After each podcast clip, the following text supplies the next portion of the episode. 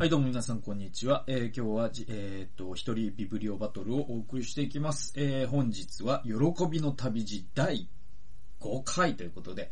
はい、もうね、もう誰が聞いてんだよと思いながらね、毎回喋ってますよ。はい。あの、どんだけ喋、どんだけやんだと。こいつはと。えー、皆さん思いでしょうけれども、僕はもうね、こういうのをね、もうね、しつこくやるっていう、えー、ことにかけては結構、あの、自信があるっていうか、あの、しつこいんです、僕は。なので、あの、やります。で、5回で終わるかどうかもわからないっていう。でも、やったるんだよと。あの、あの、もう知らんわと。なんかその、もっといろいろやってほしいとか知らんわと、えー、いう形でやっていきたいと思います。えー、ジェームズ・フーストンさんの本ですね。で、命の言葉書から2007年に日本語版が出ております。えーっと、えー、早速引用に入っていきますけれども、252ページですね。あのね、地獄っていう話が出てくるんですよね。えー、っとね、伝えられるところによると、ダンテと同時代の人々は、通りを歩いていくダンテを見て、ほら、地獄から帰ってきた男だよと言ったそうです。ところで、えー、ジョン・バニャンは、えー、12年間の獄中生活の後、内戦と宗教構想が頻発した17世紀英国の困難な時代を体験したばかりでなく、ダンテのように誰しも自ら直面したくない人間の真の状況について非常に率直に語りましたという。えー、っと、これ第3回ぐらい出てきたのかな？あのね、ダンテとジャンバニャンってすごい、あの、全然違う人なんですけど、あの、ダンテはドイツの人だし、ジャンバニャンは、えー、っと、フランスかな？なので、うんと、これでも英国って書いてるな。イギリスか。はい。で、えー、っと、えー、っとね、全然違うんですよ。文脈も時代もちょっと違うんですけど、あのー、ちょっと似てることで言うと、ダンテの代表曲、代表、代表曲じゃなくて、代表作は、新曲ですよ、新曲。ね。で、新曲って地獄巡りの話なんですよね。えー、っと、ある男が、その煉獄に行って、で、その後地獄に行って、そして最後に、えー、っと、まあ、その、天国というものを見るという、そういうですね、あの、絵巻物のような作品なんですね。で、その中世の人々にその煉獄とか地獄っていう、概念をすごくですね、あの、伝えた作品です。ダンテの新曲。で、ジョン・バニャンは天路歴帝っていう本を書いてて、天路歴帝はね、ぜひもし読んだことないという方がいらっしゃったら絶対読んだ方がいいです。めちゃくちゃいいですよ。あの、めちゃくちゃ面白いっていう意味でもいいし、ちょっと照明をします。はい。これでもうちょっと明るくなったかな。はい。えー、面白いっていう意味でもいいし、えー、あとね、あのー、深いです。その、面白くて、短くて、深いです。もうこれ皆さん大好きなやつじゃないですか。短くて、面白くて、深いんですよ。もう最高じゃないですか。で、で、僕も大好きですよ。だって最高ですからね、そんなの。な、あの、深いっていうのは別に長きゃいいっていう話じゃないんで。で、えっ、とね、天路歴帝はやっぱね、本当にすごい、やっぱ三千と輝くキリスト教文学だと思うんですけども。えーとね、なんだろうね、まあ旅人の話なんですけど、その旅人が信仰者として、あのね、いろんな人に出会うんですよ。貪欲という男に出会ったみたいな形で、なんていうか、こう、信仰をね、その、阻害するね、そういう、う人物なんだけど、実はそれって概念なんですね。えー、それ疑いという概念に出会った。こいつは実は危ないぞとかですね。えー、貪欲という概念に出会った。こいつは危ないぞとかですね。そういう風にして、その信仰というものがどんな風に人を、えー、信仰じゃないものに陥らせていくかっていうことを、その旅というモチーフを使って、えー、わかりやすく表したのがジャンバニアンの天路歴帝っていう本です。これももう、絵本でもあるし、なんか児童文学的なやつにもあるし、もうね、あの、あらゆる出版社からあらゆる形で出てるんで、どれでもいいんで、もし読んだことないという方がいたら、ぜひ読んでほしいですね。ジョン・バニアンの天路歴帝。で、この、じゃあ、ダンテとジョン・バニアンの共通する何かというと、地獄巡りを描いたということなんですね。で、彼らが二人ともその地獄巡りみたいなことを内面的にあるいは実際の面で体験した。え、これがですね、非常に、まあ、共通してるよっていう話で、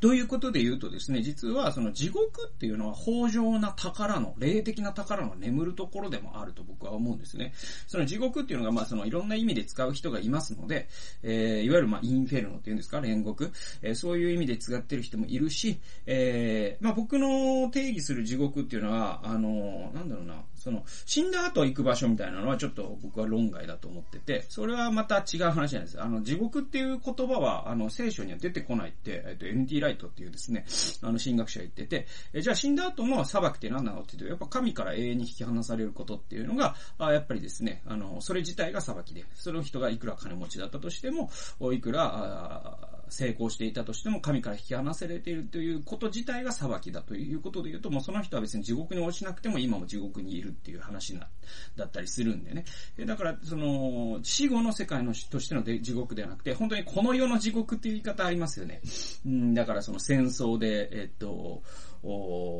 ガダルカナル島で、えー、もう飢えて、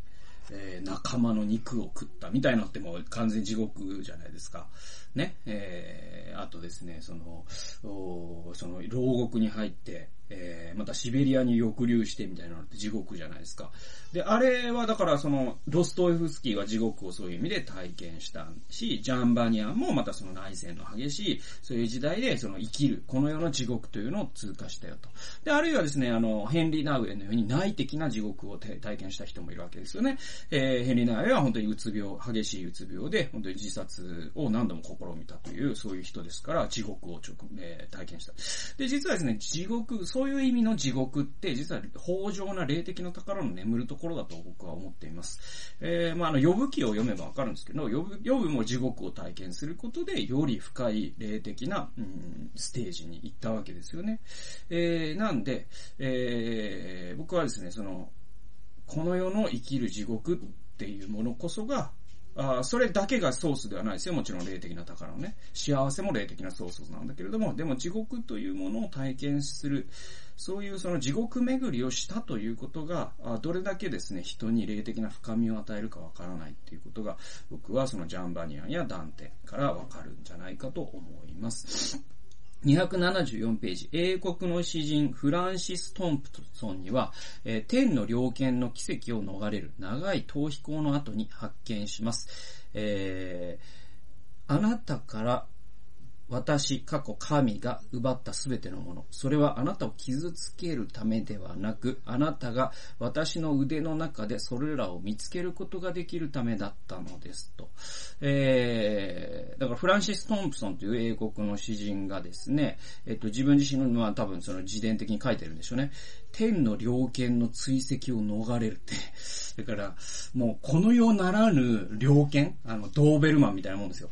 の追跡から逃れてきた。これ多分だから精神疾患とかのことを多分言ってるんじゃないかなと思うんですけれども、で、その、そのの長い逃避行の後に命からがら、まあ、逃げ出してきた後に、えー、どういう風にトンプソンが詩で読んだかというと、えー、神がお前から奪ったもの、お前から奪ったと神様が言われるんですよ。ね、トンプソンよと。私はお前からいろんなものを奪ったように見えるだろう。それは、お前を傷つけるためじゃなくて、お前が私の腕の中でそれらを見つけることができるためだったんだよって言ってるんですね。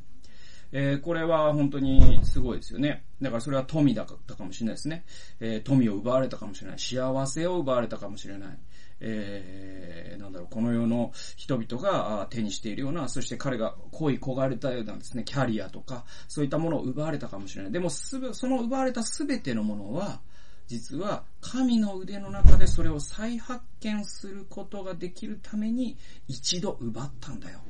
ていうことなんですよね。で、これは結構深い話で、えっと、皆さんも、またも、僕もそうですけれども、この人生の中で奪われる、失うっていうことはいっぱいあると思うんですよ。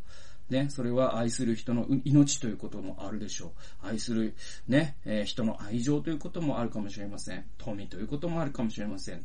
え成功やですね、地位とかですね、えー、叶わなかった夢かもしれません。でもそれらっていうのはですね、実は奪われたかのように見えるんだけど、そのやがて天で神の父のですね、腕の中で我々がそれをもう一度新しい形で奪われるその日まで神様が預かってくださっているものなんだよって考えることが僕はすごく大事なことだと思うし、それは考えるための方便ではなくて、本当に事実そうなんだと僕は思います。えー、次。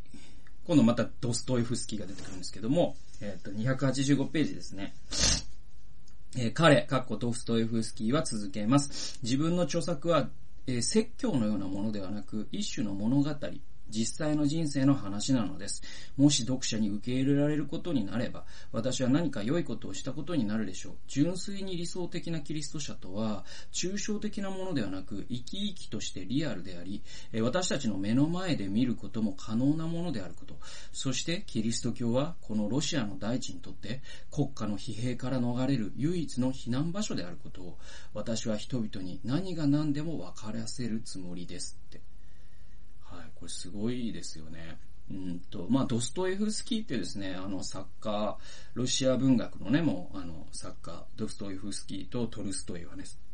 まあ、双璧をなす、チェーホフとかもいますけれども、あの、まあ、ドストエフスキーはやっぱすごいんですよ。で、ドストエフスキーはその作家としてすごいのもあるんだけど、実はね、そのキリスト教神学者としてすごいっていうのもあって、で、ある、なんか僕本で読んだんだけれども、その、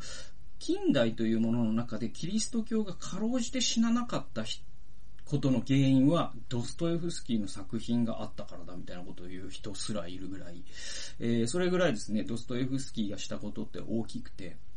えー彼はなぜなら、その、キリスト教というものを、その説教とか、その教義、ドグマとかですね、ドクトリンといった形で、えー人に伝えるのではなくて、物語という形で人に提供するということをした人だからなんですね。えーそのキリスト教の本質を、その説教、うん、なんかこう、五託戦、高尚な五託戦ではなくて、現実に生きている手触りのある、その罪もある、汚れたこの世界で生きる、えーその肉体を持ったですね、人間ですよ。私やあなたのようなその人間の中にキリスト教を息づかせるということを小説の中に試み、そしてそれを成功させたので、ドストエフスキーという人は実は、キリスト者の中でも、実はあの我々がいう伝道っていう格好付きの伝道があるじゃないですか。教義の伝道ですね。でももっと広い意味の伝道ですね。神の国とかですね。そういう意味の伝道においては実はドストエフスキーほど成功した伝道者って僕いないんじゃないかなっていうふうに思ったりします。はい。えー、289ページです。えーっと、カラマーゾフの兄弟の、えーゾシマ神父のか語る秘密っていうのがあるんですね。えーそれについて、まあ、あの、フーストン先生が語った後で、こういうことを言うんですよ。えーギリシャ正教の神学は、啓蒙思想の理性至上主義の餌食にならなかったという点において、西欧のキリスト教と一線を画しています。えーギリシャ正教における逆説的神学は、倫理的責任を弱める傾向があるかもしれませんが、神の秘密の個人的経験と神学上の教義を分離したことはかつて一度もありません。はい。えーこれちょっと抽象度の高い話なので、後で解説しますね。えっ、と、ウラジミール・ロスキーはこう述べています。神の真理を表現し、えー私たちにとっては理解しがたい神秘のように思われる教義に関して、私たちはかかる神秘を私たちの理解方法に同化させるのではなく、逆に私たちの方が深い変革、魂のうちに変革をもたらすべく努力して生きなきければなりません。それは私たちが神秘的経験に対してより受容的になるためなのです。ここにおいてこそキリストにある性、すなわちキリストを,、まえーキリストを見る見る幻、かっこビジョンと、えー物語の結合を理解するために、ゾシマ長老の教えが大きな助けとなりますという。えー、まあ、カラマゾフの兄弟のその三兄弟、その三兄弟の次に重要な役割を果たすのがゾシマ神父という登場人物なんですけども、このゾシマ神父という人が、えーに対して兄弟たちがいろんな弁明をしたりとかですね、いろんなですね、彼に反反論をしたりとか、そういうのがすごいカラマゾフの兄弟の、まあ、あの、長い会話っていうのは大体、ゾシマ神父絡みなんですけれども、それをゾシマ神父が秘密について語ったんですけど、秘密っていうのはこういうものだよと。まあまあ、もうちょっとこの箇所記憶してないから、まあ今、あの、本を読めばわかるんですけど、ちょっと、えーっとね、おそらくですね、だから秘密っていうのはその、神秘のことですよ。その、キリストと出会うということの神秘であったりとか、そのキリスト教が内包する神秘であるとか、そういうことだと思うんですね。で、えっ、と、ポイント何かというと、フーストンが言ってるのは、そのゾシマ神父が、神えー、神、えー、神父がですね、その、秘密について、つまり、奥義とか、秘義とか、そう言われるものについて語ったということを紹介してですね、これはそのギリシャ正教、で、ゾシマ神父っていうのはギリシャ正教で,、えー、ですからね、えっ、ー、と、ギリシャ正教、ロシア正教なんじゃないかな。えー、で、まあ、だ、ルーツはギリシャ正教だから、僕、正教のその分離の仕方がちょっと、そこまではっきり、あの、正確に把握してないんだけど、で、ウクライナ正教っていうのもあるんですよね。僕、ウクライナに行った時、その寺院に行きましたけれども、うん、だから東方教会のね、枝分かれってちょっと面白くて。で、エチオピア正教っていうのもあるじゃないですか。だから、その正教っていうのは、だから、その、えっと、なんだっけ、シスマって言うんでしたっけ？大分離っていうのがあって、それで、えっ、と、西方教会と東方教会に分かれるんだけど、ある教義のね、えっ、と、違い。これ三位一体に関する教義な、教義なんですよ。だから精霊が父から出たのか、精霊は父と違うのか、みたいな話から、もう大分裂が起きてですね。そして、えっ、と、東方と西方に分かれるんですよ。で、えっ、と、まあ、ざっくりした、めっちゃくちゃざっくりした話をすると、あの、西方教会っていうのはですね、途中で啓蒙思想と、あの、結婚するんですよね。えっ、と、だから中世というものが、中世に、えっ、と、シスマが起きるんですけれども、おその後ですね、どうなっていくかっていうと、そのルネサンスというものが起きるわけですよね。で、啓蒙ということが起きるんですよね。実はその、プロテスタントによる、その宗教改革ですね。はい。えー、っていうのは、えっ、ー、と、リフォーメーションと英語で言うんですけれども、おだからマルチン・ルターたちがしたこと、ジャン・カルバンたちがしたことは、実はあれって印刷という技術とセットで、ということで言うと、実は近代化、近代化とか情報化というものの文脈で語ることも実はできるわけなんですよ。えー、ということで言うと、実は、で、カトリックもそれに対応し、要はそれに対抗するようなカウンターカトリックっていうのができてきて、いや、プロテスタントになんかこう、お株を奪われたみたいな意識があるから、パトカトリックもプロテスタント化するんですよ、ある時期から。ね。で、えっ、ー、と、どう、で、全体としてどう動いたかというと、その、西、西側の教会、プロテスタントもカトリックも、近代合理主義という流れの中に巻き込まれていきます。い。大きく、大きく言うと。えー、だけれども、東方教会っていうのは実はそういうものと無縁だったんです。ずっとね。えー、だから、合理主義の影響を受けてないんです。ということは、ここに、えっ、ー、と、書いてありますけれども、理性至上主義の餌食にならなかったんです。で、じゃあ、あだから、その、西方教会は逆に理性至上主義というものの餌食になっちゃったんですよ。え僕、第1回で言ったと思うんですけど、インマニュエル・レヴィナスという人がですね、その、えー、近代合理主義の前提を全て否定していったっていうのは、実は、その、東方教会なる、的なるものへの回帰ということもできるぐらい、えー、実は西方と東方ってそれぐらい違いがあって、で、実際ですね、じゃあ僕、その東方教会ね、あの、ウクライナで行ったんですよ。で、まあ、エチオピアでも行きましたけれども、その、いわゆるオーソドックスチャーチというものにエチオピアでも行きましたし、えっ、と、ウクライナでも行きました。じゃあどんな感じかというと、もうね、うんと、多分、プロテスタントの人にしても、カトリックの人にしても、西方教会の影響を受けた人からしたら、それらの教会に行っても、教会だとすら思わない気がします。えー、というのは、まず、なんだろう、その、司祭が、ずっとね、歌を歌ってるんです。で、お経を唱えてるみたいな感じですね。だから仏教で言うとね。で、その歌も多分あれ、ラテン語なのか、ごめんなさい、ギリシャ語か。ギリシャ語ですね。だから西方教会はラテン語に触れたんで、えっと、ギリシャ語なんですよね。うん。ギリシャ語で歌を歌ってるから、しかも多分古い恋ねギリシャ語みたいなね、なんか今、今のギリシャの人が使ってる言葉とは違うギリシャ語なので、多分、あの、ロシアの人もその司祭が何を歌ってるのか知らないぐらいな感じ。だから僕らが、あの、仏教のね、お、お坊さんの、あの、地位の高いお坊さんのお経をね、聞いても、何言ってるかわかんないじゃないですか。説明してもらわないと。っていうのと同じように、東方教会の司祭の歌、本当に、み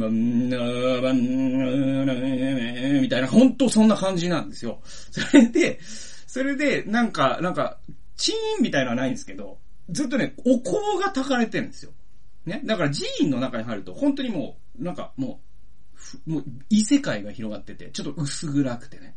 で、もう、あの、壁はもう象徴だらけですよ。だからその、プロテスタントは象徴、そのアイコン、イコンというものを否定したからもう一切ないとかっていうのがあるけど、もうイコンだらけなんですね。で、もう、ガンガンにね、もうね、あのあれですよ、もう、あの、強いヤクザの背中ぐらいですね、もうね、あの、入れ墨ぐらいですね、壁一面にですね、あの、なんかね、もう、成人の顔であったりとかですね、そういう伝説の風景、東方教会に伝わる伝説の成人の風景とかが、まあ、ずびっしり書かれてて、で、ろうそくが灯されてて、で、煙が立ち上っていて、そしてお香が炊かれて、お経がね、えー、読み、読み上げられてるみたいな。で、じゃあそこで何するのっていうと、そのなんかこう、理性とかを働かせて何かをする場所じゃないなということだけはわかるわけ。ね。だから多分、えっ、ー、と、伊勢神宮とかをさ、理性で理解するとかじゃないっていう感覚って多分日本人ならわかると思うんですよ。伊勢神宮に行って、これな、な、なん、この、このなんか、この下に敷き詰めてるものはどういう意味があって概念、これってどういうなんか決まりとかあるんですかとかってなんか言葉としておかしくてね。多分そこにいて、感じて、うん。そこに神がいるから、感じてください。いやもう説明とかそういうことじゃないんで。みたいな感じって多分日本人ならわかると思うんですよ。クリスチャンであっても。で、多分ね、あの、ロシア正教とかってちょっとそういうものに近くて、なんか理解するとかっていうもののウェイトがすごく低くて、むしろこう感じるとか、一体になるみたいな。そしてまた神秘とかですね。言葉では説明できないもの。えこういったものに対する親和性が高い。っっていう感じがするんですよね。で、ここで、そのウラジミール・ロスキーっていう人が言ってるように、神の真理を表現し、私たちにとっては理解しがたい神秘のように思われる教義に関して、私たちはかかる神秘を自分の理解方法に同化させるのではなく、逆に私たちの方が深い変革、魂のうちに変革をもたらすべく努力して生きていかなければなりませんと。だから、その、いわゆるその神とかですね、人間の理性では理解できないものみたいなものをすごく大切にするのが東方教会って考えてくださって、えー、大丈夫です。あの、めちゃくちゃざっくりした説明できるとね。で、西方教会は逆に自分、人間の理性でとにかく理解しようとします。そして言葉化しようとします。そして教義、まあ、あの、組織神学がまさにそうなんですけども、その、それを体系化しようとしますね。そして分析しようとしますね。そうするとですね、理性という大きなカテゴリーの中に信仰というものが入っちゃうんですよ。ね。えー、でもこれって本当の信仰の姿なのっていうことはあるわけじゃないですか。ね。えー、だから、あの、ロシア正教って理性というものの範疇と信仰というものの範疇はきっと別な場所にあるから、この信仰というものっていうのは理性では捉えることができるはずがないって考えるんですね。そうすると神秘というものが残ります。えー、だから、その、何、一回聞いただけでは全然わかんないような、そもそもわかろうと、わからせようともしてないような競技っていうのがあるわけですよ。その、ゾシマ神父のね、その話もにしても、な、なんなのこれ、な、なんなんですか？この、一体、この話の結末何なんですか？みたいな。その意味は何なんですか？みたいな。で、まあその意味は何なんですかという問うことが野暮であって、そうじゃなくて、その意味がわからないということは我々のその認知的脅威になるんですね。そうすると我々のその世界観が揺さぶられるんですよ。で、その揺さぶられの中に自分を飛び込ませていくことによって、言葉というものを介さずに自分の魂の形が変えられていく。そういったことを東方教会は大切にしてるんだよと。で、今、まあ、あの、フーストン先生は西方教会の立場から話しているんですけど、彼女、彼はプロテスタントだから。だけど、このプロテスタントの西方教会として、やっぱりこの東方教会たちが保ってきたものって、実は我々が失ってきたものの、もすごい含まれてきてるから、だから、東方教会から我々は改めて学ばなきゃいけないねというようなことをフーストン先生は言って、お勧めしているわけですよ。はい。えっ、ー、と、303ページですね。ドストエフスキーがゾシマ長老として描いた、えー、霊的父親とは、えー、自らの生き様によって信仰を伝達する人物です。もしそのような霊的導き手になりたいと思うなら、まずあなたが最も信頼する尊敬、信頼し尊敬する人の顔を観察してみるといいでしょう。というのも、私たちの顔が人々を遠ざけてしまっているということはよくあることだからです。さらにその優しさ、つまり、その人が導いている相手が自分で、えー、洞察を得られるよう、どのようにして相手の心を尊重しているかを観察してみましょうというですね、えー、ことで、えー、もう25分話してますので、えー、ここで引用は、この、ここが最後にしたいと思いますけれども、えーとですね、まあ、あの、フーストン先生はそのメンターっていうことをすごく何度もこの本の中でも言ってます。メンターっていうのは、あまあ、日本語に訳すと師匠なんですけれども、まあ、メンター、メンティーって言いますよね。で、まあ日本語でも割と最近は定着してきてると僕は思ってるんですけれども、ちょっとその師匠っていうのともちょっと違ってて、うーん、何が一番近いんだろうな。なんだろうな。メンターってね、メンターって日本でだとなんだろ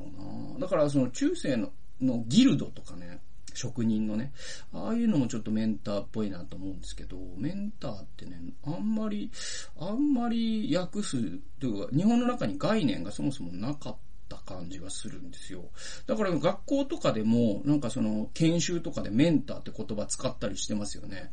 で、企業の OJT でもメンター、メンティっていう言葉使うところもあるらしいから、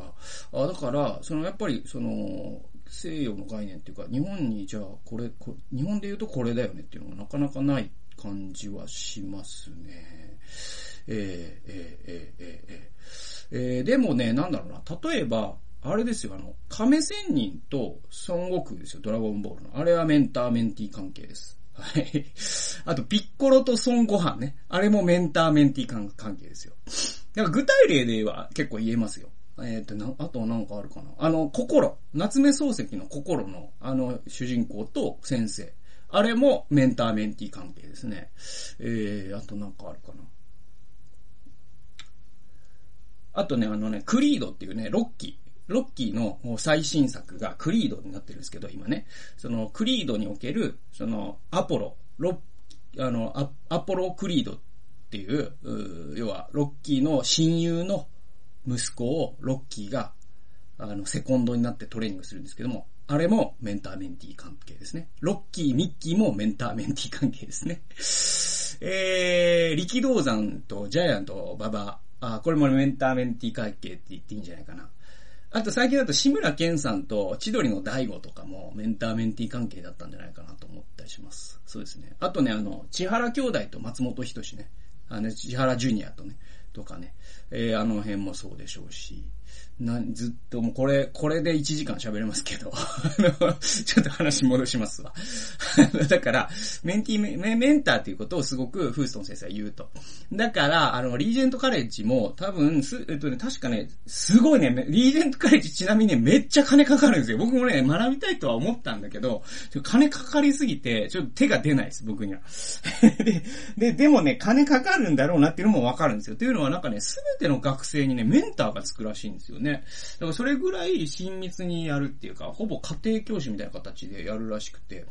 で、その霊的導き手っていう考え方ね。えー、それがそのクラクラスルームとかで学べるようなもんじゃないんだと、そもそもね、信仰っていうのは、やっぱりこうメンターが必要なんだっていう、えー、意味では僕はそのリージェントには入れないけど、でも僕もこの考えにはすごく同意するし、じゃあ僕の人生の中でも、メンター、信仰のメンターっていう人がやっぱりいたわけですよ。で、それは、あの、時期によってまたね、えー、違ったりもするし、あの、複数の人がいるのでね。で、まあ僕の上司の神田先生とかも今でも、えメンター、ある意味ではすごくメンター的な部分はすごく大きいと思うし、えー、あとですね、まあボブ・モフィットさんっていうですね、僕の、あの、まあ、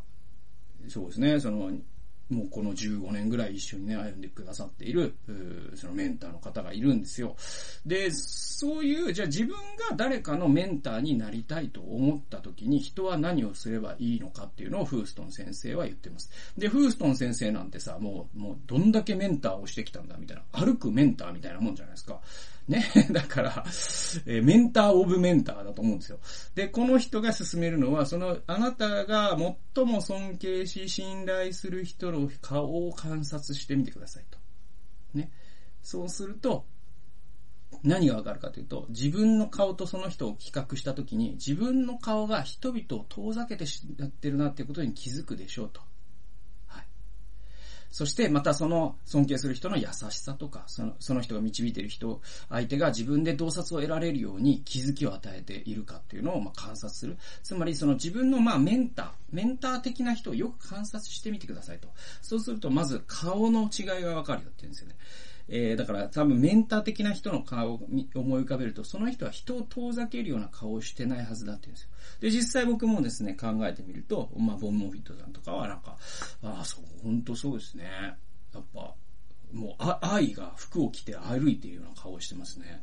で言うと、もう僕のこのね、皆さん今画面にね、映ってる顔なんてもう人を遠ざけまくってるわけじゃないですか。まあ、愛想がないですから、僕って。極度の引き、えっと、極度の人見知りだし、愛想がないし、えー、なんか怖いと思われがちな顔してるらしいですね。僕ね、妻に言わせると。だから僕はもうね、本当は優しいんだけど、本当は優しいんですよ、僕。だけど、怖いと思われがちだから、あんま僕メンターとかに向かないのかなと思ったりはしますけど、でもいつかですね、僕がおじいちゃんになって、しわしわのおじいちゃんになった時に、やっぱりですね、若者が、めんこの人にメンターになってほしいと思われるような、そんな顔になれるかどうかは、これからの僕の生き方次第ということになるんじゃないかなと思います。えー、あとですね、これ、あの、重要なのは、その人が導いてる相手が自分で洞察を得られるように、どのようにして相手の心を尊重してるか。これね、だから、メンターってね、割とね、教える人って勘違いされやすいんだけれども、実はですね、教える人じゃないんですよ。あの、気づきを与える人なんですよ。で、えっと、僕のメンターの、まさに、その、ボブ・モフィットさんは、えっと、イスラエルの大学で、その、成人教育ですね、その、マチュアな大人をどう教育するかっていうことの修士か、修士号を持ってるんですよ。え、そうするとね、マチュアな大人の、修士号で何を学んだんですかって僕ね、聞いたことがあって、一回ボブに。えー、そしたらね、彼が言ってたのは、その子供は教えられて学ぶんだけど、大人は自分で気づいた時しか学ばないよって言ったんですね。でこれ本当に大事なことで、で、そういう風に福音書を読んでみると、イエスってですね、弟子たちに常に問いかけてるじゃないですか。弟子が何か質問したら逆に質問で返したりしてるじゃないですか。で、それって、えっ、と、相手が発見するように促しているやり方なんです。これも上等手段で。あの、ソクラテスもそうなんですよね。若者たちに質問をしまくったんですよ。それによって若者たちの中に気づきが与えられることが大事なんであって、自分がなんか説教をしたりとか、授業を持ったりすることが大事じゃないということを、まあ、成人教育の勘どころを、まあ、ソクラテスは心得てたですね。だからですね、まあこれは案外皆さんにも関係あると思うのは仕事の中とか、あの誰かをね、導いて、まあ親でもいいですよ。まあ親だとまあちょっと成人教育とは違うんだけれども、その誰かを導いていくときに、あの相手に気づきを与えるように配慮する、その学ばせ方っていうんですかね。うん、お前これやっとくんだぞとかじゃなくて、えっと、